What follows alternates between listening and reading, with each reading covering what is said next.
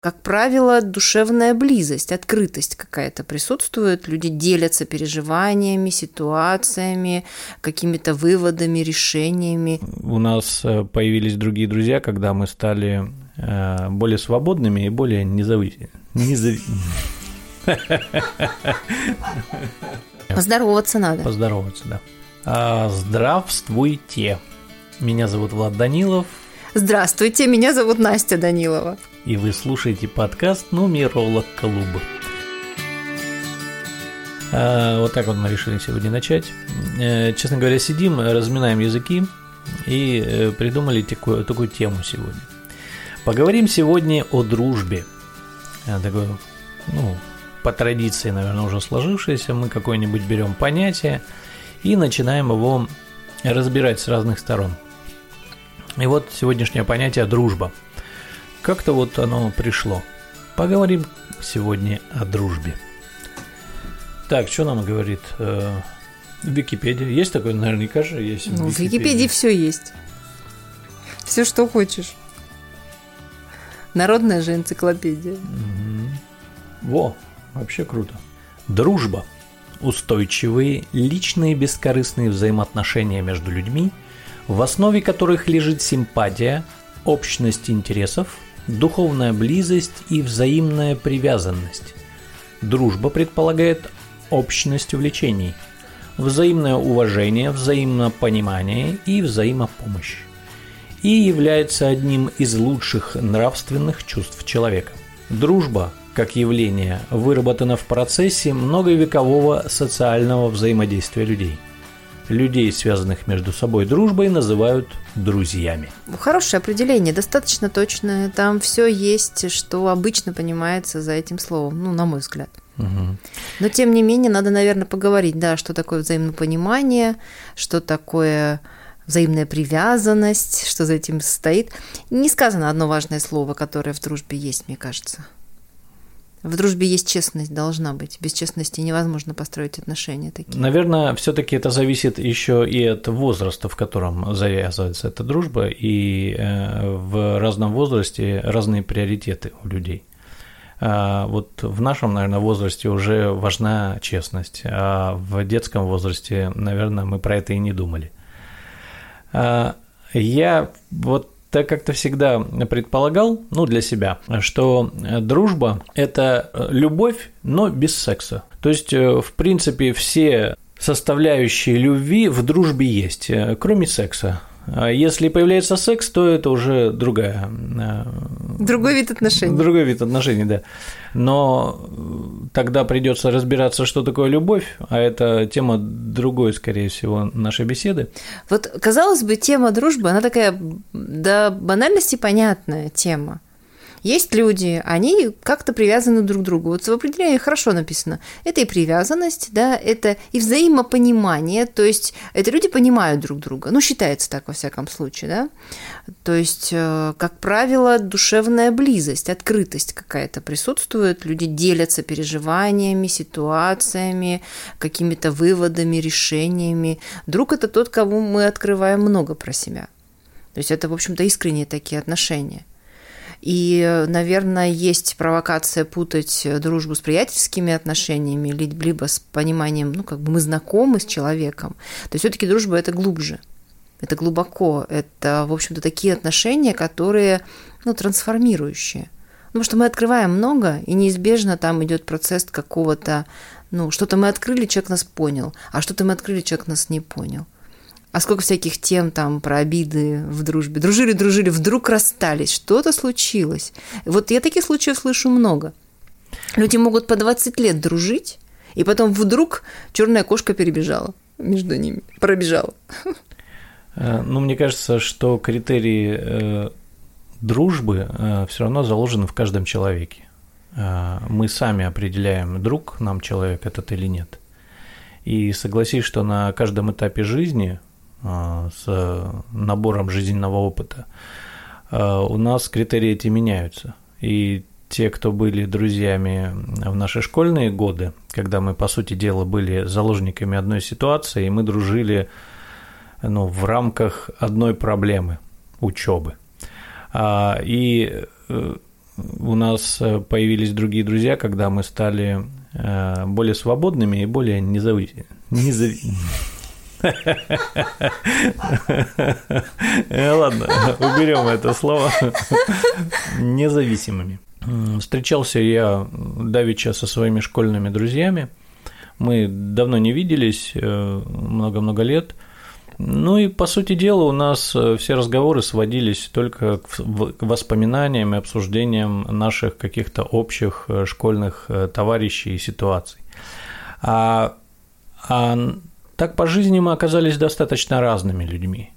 И сказать, что они сейчас друзья – а, мне, я их все равно называю школьными друзьями, а, потому что сейчас я их знаю мало.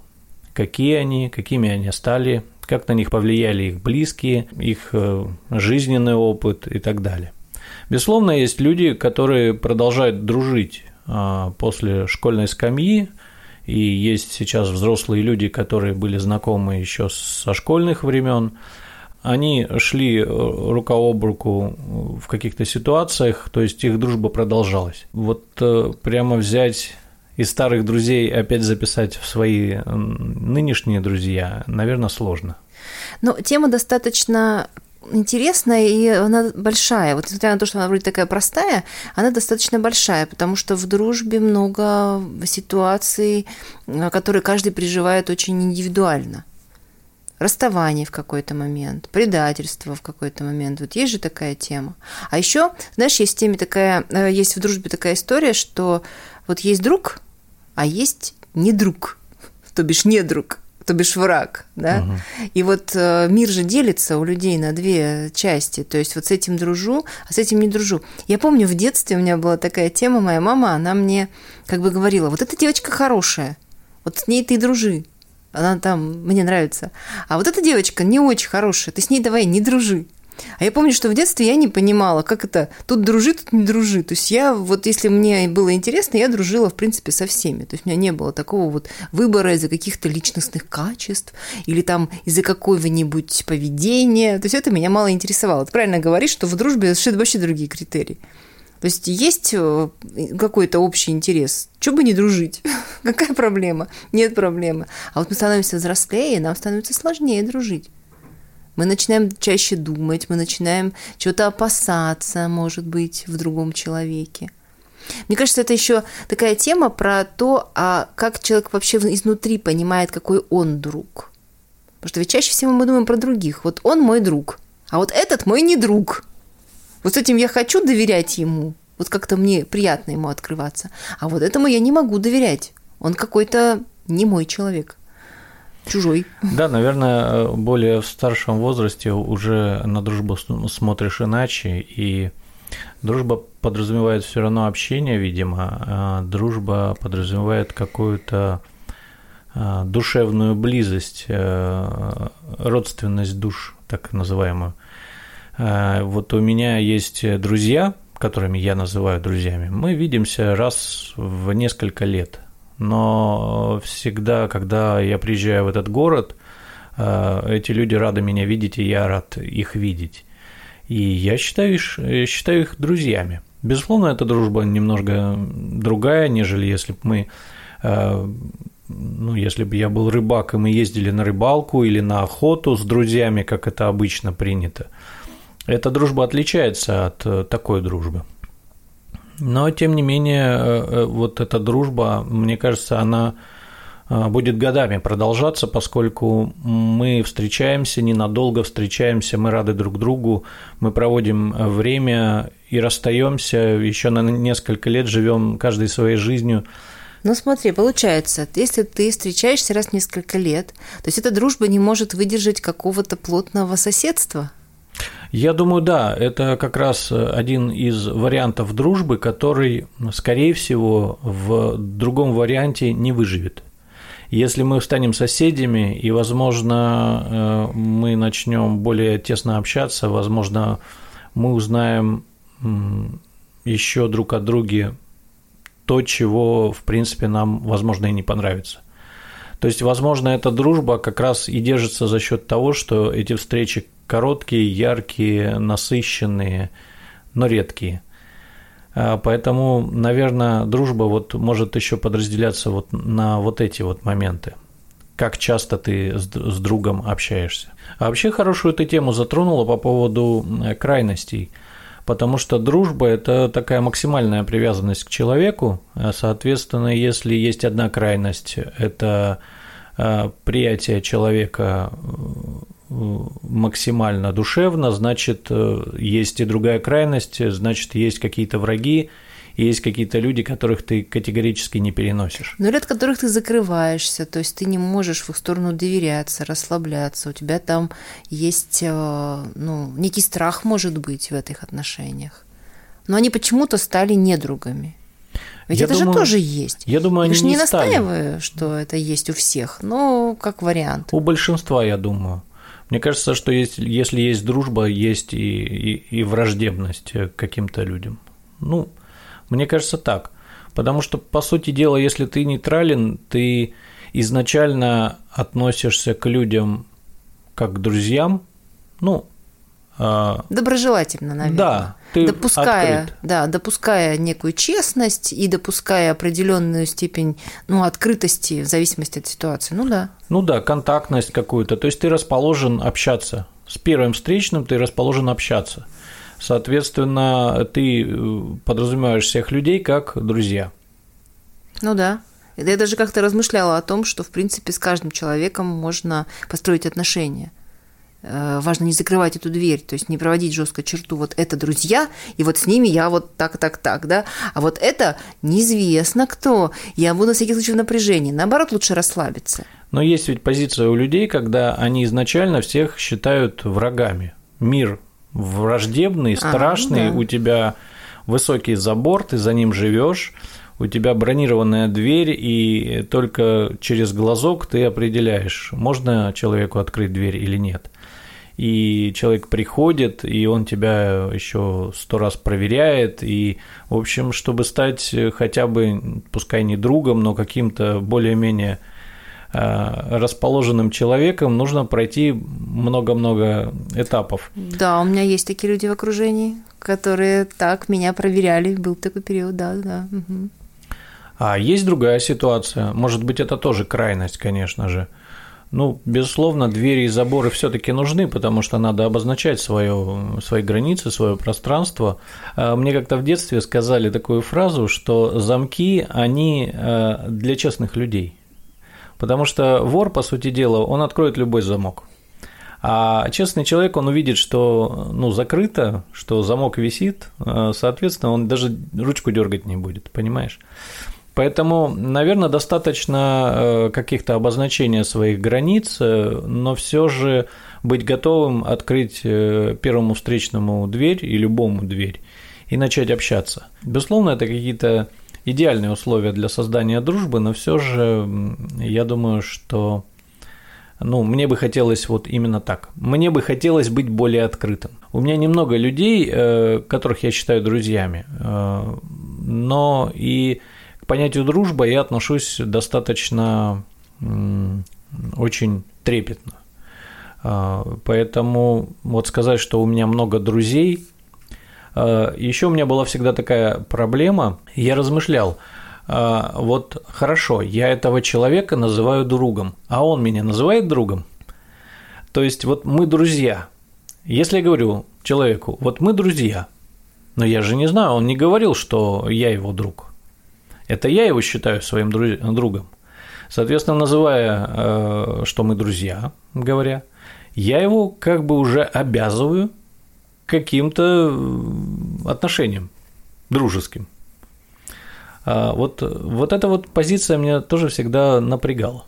То есть, э, прежде чем назвать нас друзьями, я должен некое получить разрешение и обозначение от друга своего что он тоже меня считает другом. Вот тогда мы друзья. А так я всегда говорил, что вот, ну, это мой друг. А, с расчетом, что я не знаю, кто я для этого человека. Я об этом не задумывалась, честно тебе скажу. То есть это как-то в моей жизни э, просто ощущается. То есть я начинаю чувствовать, что человек в мою сторону открыт. И мне кажется, даже если он не назовет меня другом, то э, уже дружба, факт дружбы уже произошел. Вот в, в, моей жизни так. То есть, если есть открытость, если есть э, ощущение некой защищенности, то есть я могу с этим рядом человеком от, ну, что-то открывать такое для себя очень трепетное, то в принципе все, все окей. Дружба состоялась. Ну вот видишь, уже два целых мнения на то, какой дружба может быть и как она э, может а, состояться или не состояться. Я думаю, что у каждого человека, по сути дела, внутри свои критерии какие-то, а, кто друг, э, ну и свое отношение а, к дружбе, в принципе. Слушай, а у тебя были такие ситуации, когда ты понимаешь, что ты вот с человеком был в дружеских отношениях, у вас было доверие, открытость, определенное принятие и э, привязанность, может быть, а потом вдруг ты понимаешь, что дружба закончилась? Да, было такое несколько раз, когда я, наверное, открылся человеку и доверился человеку, и в надежде э, к этому человеку я ошибся в ошибся, наверное, в его поступках. То есть, наверное, может быть, рано открылся, может быть, а, слишком доверился. Но как-то да, у меня было такое. И самое интересное, что я пытался потом с этим человеком опять восстановить отношения, а, но в душе у меня почему-то остался сильный след. И я не смог этого сделать. Мы, безусловно, общались, но некоторые темы были закрыты уже для общения и для э, наших совместных угу. каких-то. А, а у тебя, ну, я не буду спрашивать, наверное, личная какая-то история. Я, наверное, пред... сделаю предположение свое, что я сталкивалась с этим э, в своей жизни и э, слышала от других людей о том, что когда начинаются, например, деловые отношения или какие-то материальные а, ну, задачи, которые люди решают, дружба может э, треснуть испортиться. Я недавно интересную прочитал фразу э, в соцсетях. Э, если твой друг стал э, сетевиком, то друг потерян. Ты потерял друга, Ты потерял друга, да. Ну, я отчасти понимаю, потому что раньше ты с другом говорил на какие-то другие темы, а теперь ты говоришь о продуктах, которые он продает. Э, и, ну, ты реально теряешь друга. Вот. Потому что сетевики, по-моему, зарабатывают только на друзьях. Ну, это система бизнеса, которая так строится, на том, чтобы уметь э, входить в доверие, выстраивать отношения близкие, и за счет этого ну, быть еще полезным вот с этой стороны. Но кто-то это делает э, очень тонко и профессионально. Есть такие люди, кто в сетевом бизнесе, они это делают прям очень этично. Но все-таки это, ну, немногие делают именно так. То есть все-таки часто бывает, да, что дружба начинает использоваться. Угу. Это тема, знаешь, про использование друзей. Да, то есть когда у тебя есть друг, он тебе доверяет и так далее, почему бы его не напрячь там на какие-то свои темы? Вот это вот хорошая история, между прочим. Да. Потому что это история друзей. про самооценку. Угу. Иметь друзей, да. Иметь друзей, да. Имеешь ли ты друзей? Да, да, да. Кто-то да. А, что касается отношений э, дружеских и бизнеса, мне кажется, что это сложная система. Э, наверное, на каком-то этапе э, безусловно, какие-то партнерские э, начинания, а стартапы, они все равно начинаются с друзьями. Это безусловно. С кем ты, с чужими людьми не начнешь какое-то дело, да. Ты все равно начинаешь, э, ты жертвуешь своим временем, деньгами, и ты это все равно твои близкие люди. Но это только до какого-то момента. Вся прелесть в том, что э, бизнес какое-то дело становится достаточно прибыльным, и вот здесь уже возникают сложности. Если изначально на каком-то этапе в силу, может быть, ограниченного опыта или неучитывания а, опыта других, э, вы не говорили на начальном этапе, что будем делать, когда вот попрет, а, то, скорее всего, дружбе хана и бизнесу хана. Ну, вот. да, чаще всего или-или, иногда бывает, что и то, и другое. Э, не знаю, мне кажется, чаще всего это и то, и другое. Ты и партнера теряешь, и друга теряешь. Поэтому... Ну, партнера теряют. То есть, э, как правило, да. И, и партнерские отношения уже не люди расходятся. И расходятся, каждый начинает делать да, свое. Да, да, В том случае, если это так. Ну, ты знаешь, я вот тебя перебила, но мне кажется, что такая штука, и в дружбе же все равно основа честность. Да? И если вот э, люди начали делать какое-то дело, как правило, это проверка на честность. Если она была, то к ней можно вернуться. И она, в общем-то, может э, и в бизнесе тоже помочь. Да, она, кстати, может спасти всю ситуацию, mm-hmm. да. Я считаю, что честность – это вот э, прям тот, э, то связующее, тот скелет отношений, который должен быть при партнерских отношениях. Это честность, безусловно. Ну, и это честность, и, безусловно, ну, как в любых, наверное, отношениях, это общение. То есть нужно постоянно общаться – а постоянно говорить о своих сомнениях, о своих чувствах, ну, вот в сторону ситуаций, совместных ситуаций. Мне кажется, вот здесь как раз э, будет, ну, наверное, возможно это. Слушай, мне кажется, надо еще одну вещь сказать, пока я вспомнила, я скажу. А, есть такая тема, очень важно, чтобы сам человек учился быть друг, другом самому себе – вот это, мне кажется, еще очень важно. Об этом никто не говорит. Говорят обычно об отношениях. Вот я и другой человек. А как ведь э, очень важно и внутри себя быть другом себе, во всяком случае, не врагом. да, то есть как минимум убрать критику, как минимум научиться себя принимать и честно к себе относиться и интересоваться собой искренне. Мне кажется, даже такой человек, он, в принципе, как друг будет всегда интересен если он сам к себе относится по-дружески. Это же здорово. То, То есть, есть надо начинать с себя все-таки, да? Ну, если хочешь кажется, э, дружить, э, вот э, научись дружить с собой. Да, научить дружить с собой. То есть быть другом самому себе, не врагом и, знаешь, там таким критиком вечным или там каким-нибудь пессимистом постоянным или вот ощущение, что я все делаю неправильно. То есть с этим ощущением, ну, сложно дружить с другими людьми.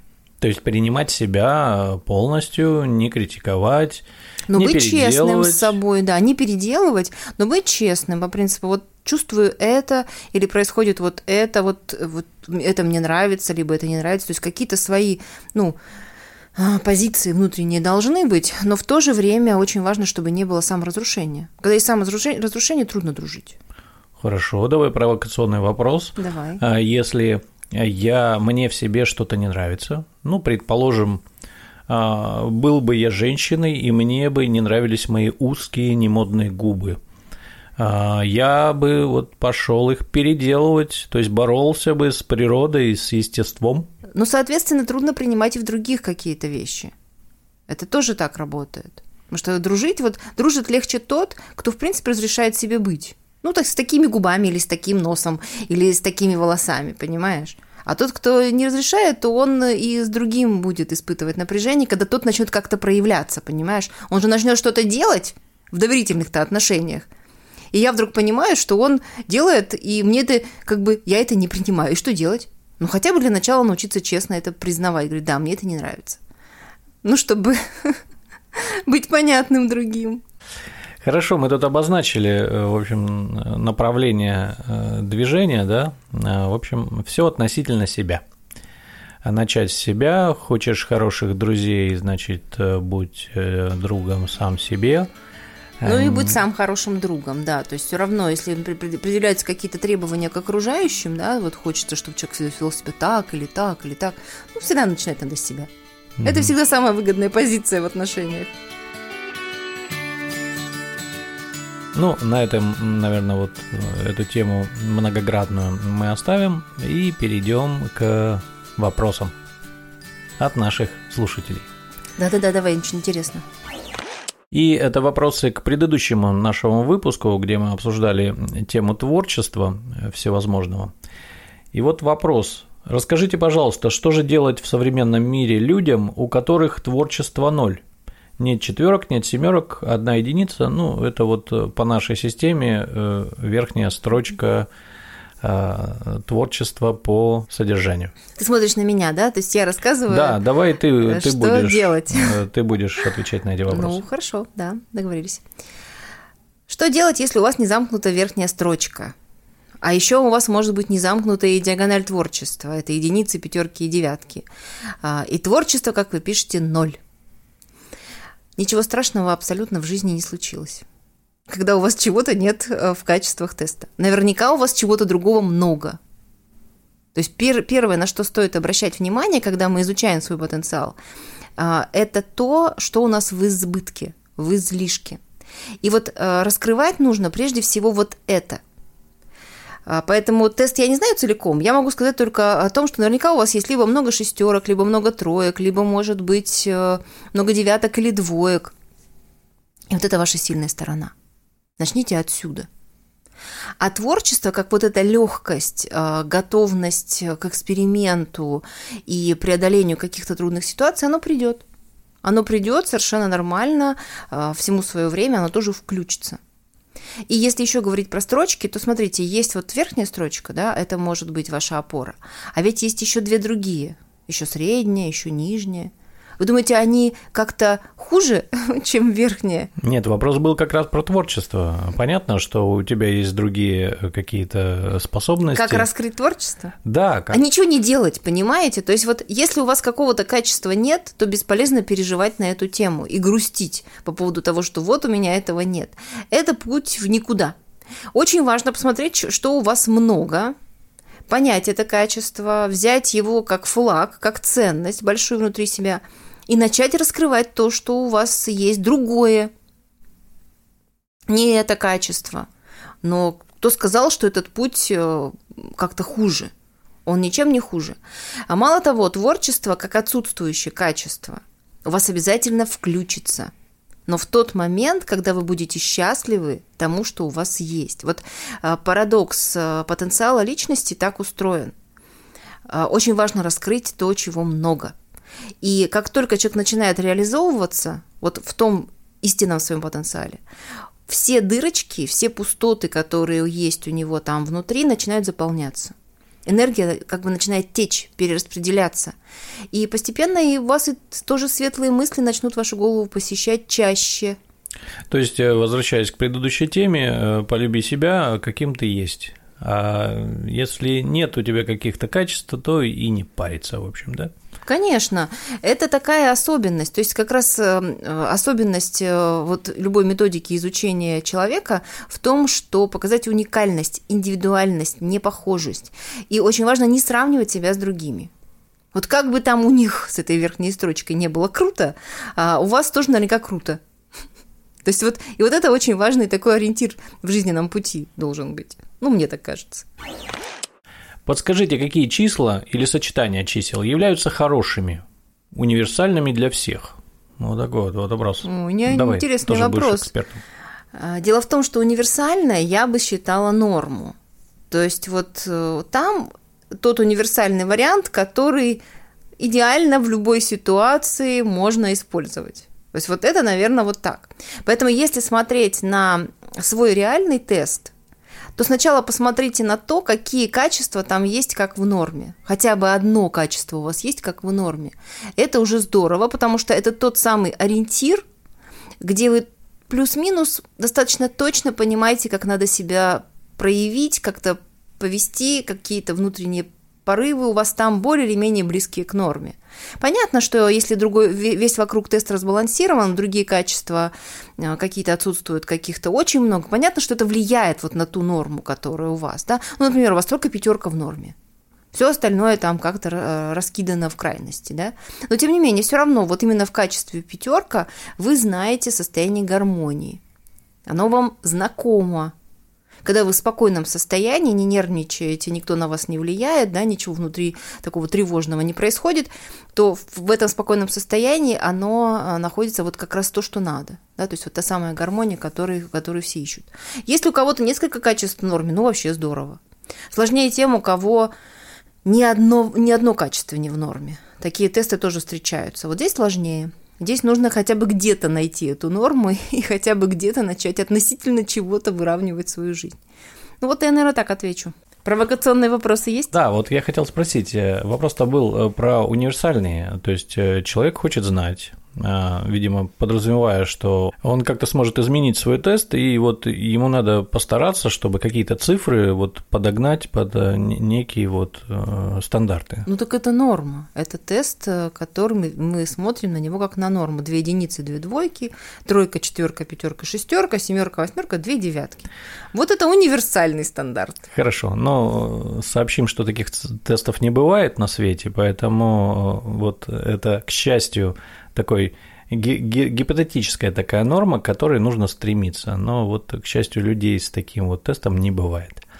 Но, тем не менее, эту тему мы обсуждаем в курсе основы нумерологии. Это тема коррекции, то есть как, по сути дела, не добавить цифр в свой тест, а просто наработать качества, которые должны быть там в норме. Вот и все, поэтому приходите, и э, мы научим, как это делать как приблизиться к норме, к универсальности.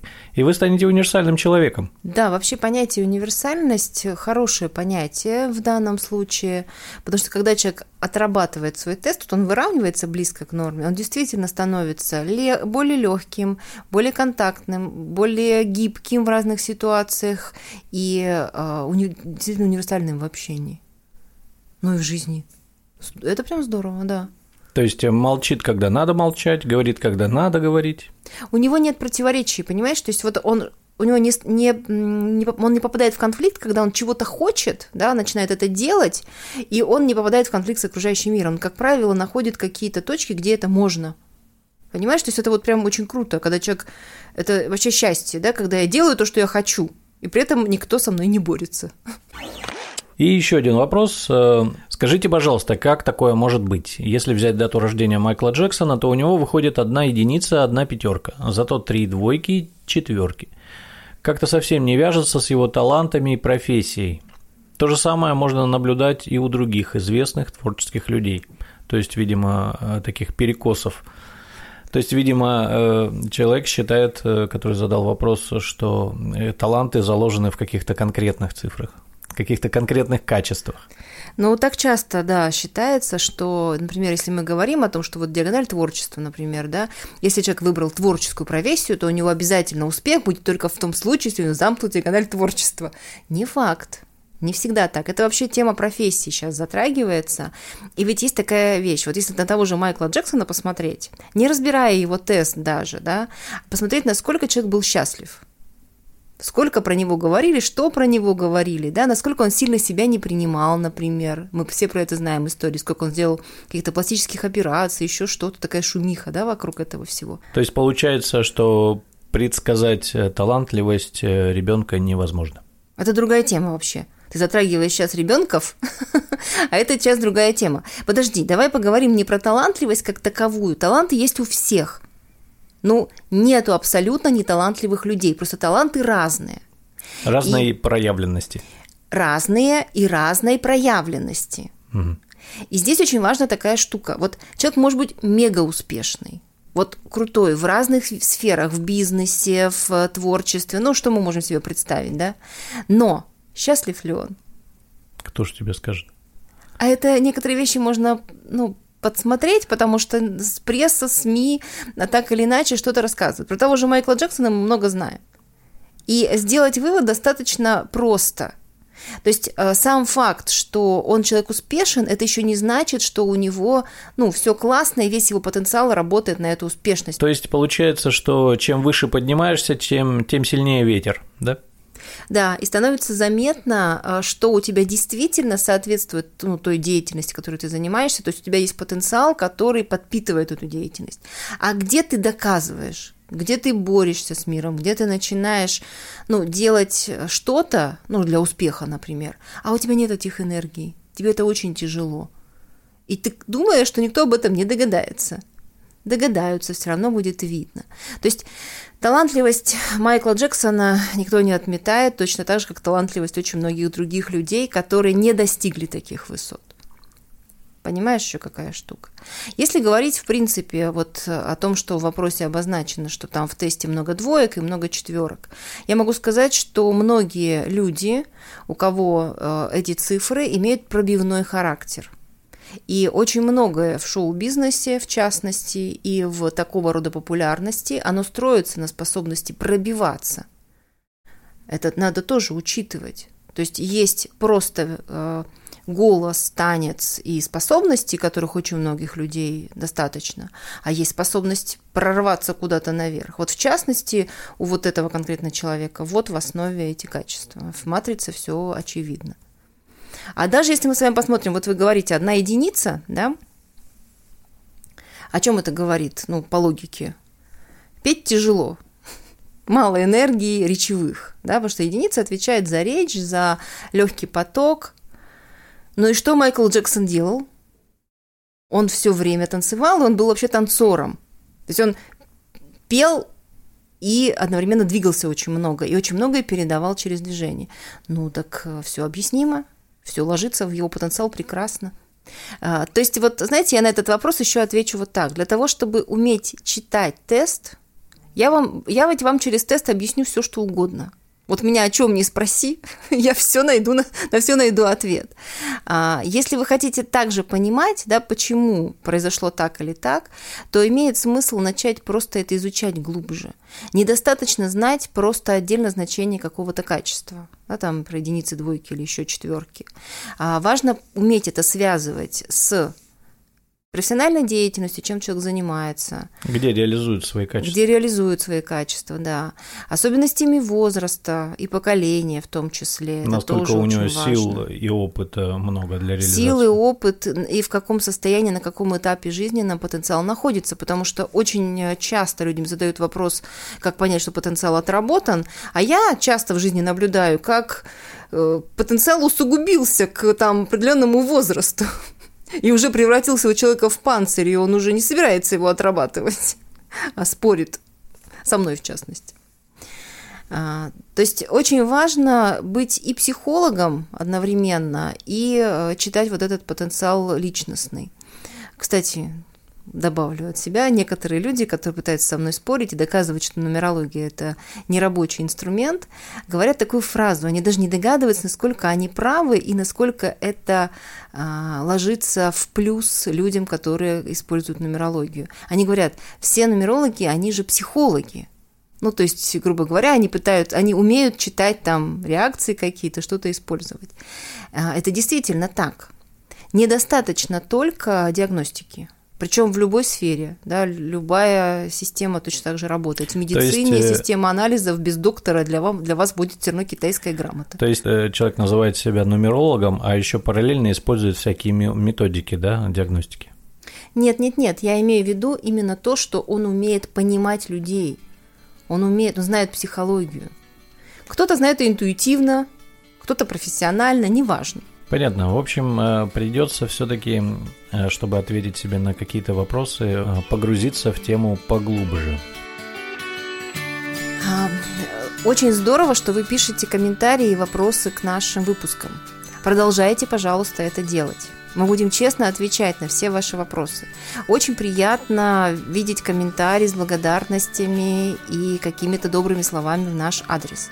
Мы этим гордимся, радуемся, питаемся в каком-то смысле, и э, это нас вдохновляет расти. Да, спасибо вам большое, э, что вы нас слушаете и дослушиваете до конца. В общем, ищем форму, мы еще в поиске.